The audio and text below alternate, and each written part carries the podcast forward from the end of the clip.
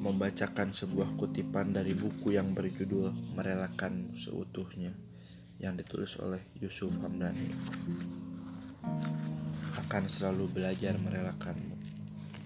Kehilanganmu pernah menjadi satu hal yang tak pernah ingin ku mengerti, karena mengerti selalu membuatku merasa tersakiti seperti beberapa alasan yang terkadang tak seharusnya dijadikan alasan, seperti jenuh, bosan, tak pernah mengerti, tak pernah bisa menjadi seseorang yang kamu inginkan, tak pernah menerimamu dengan baik, atau bahkan aku yang terlalu baik.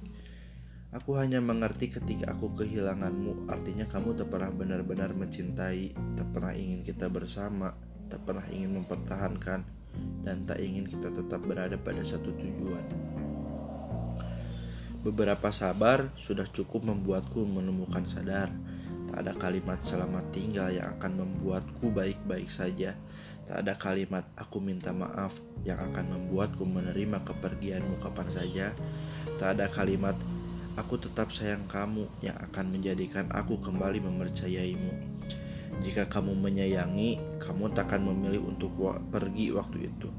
Jika kamu merasa aku penting di hidupmu, kamu takkan menjadikan aku seperlunya saja di hatimu. Jika kamu pikir aku yang terbaik, kamu takkan membiarkan hatimu mencari orang lain di luar sana yang bisa memberikan sesuatu yang lebih mewah. Karena mencintaimu, aku mengerti rasanya sulit merelakan. Karena mencintaimu, aku mengerti rasanya dijatuhkan harapanku sendiri. Karena mencintaimu, aku mengerti caranya belajar menerima kenyataan, bukan menyalahkan kenyataan. Aku akan belajar merelakanmu, meski merelakanmu adalah satu hal yang kubenci untuk dipelajari. Semakin kamu kutiadakan, semakin sakit hati ditarik ulur perasaan.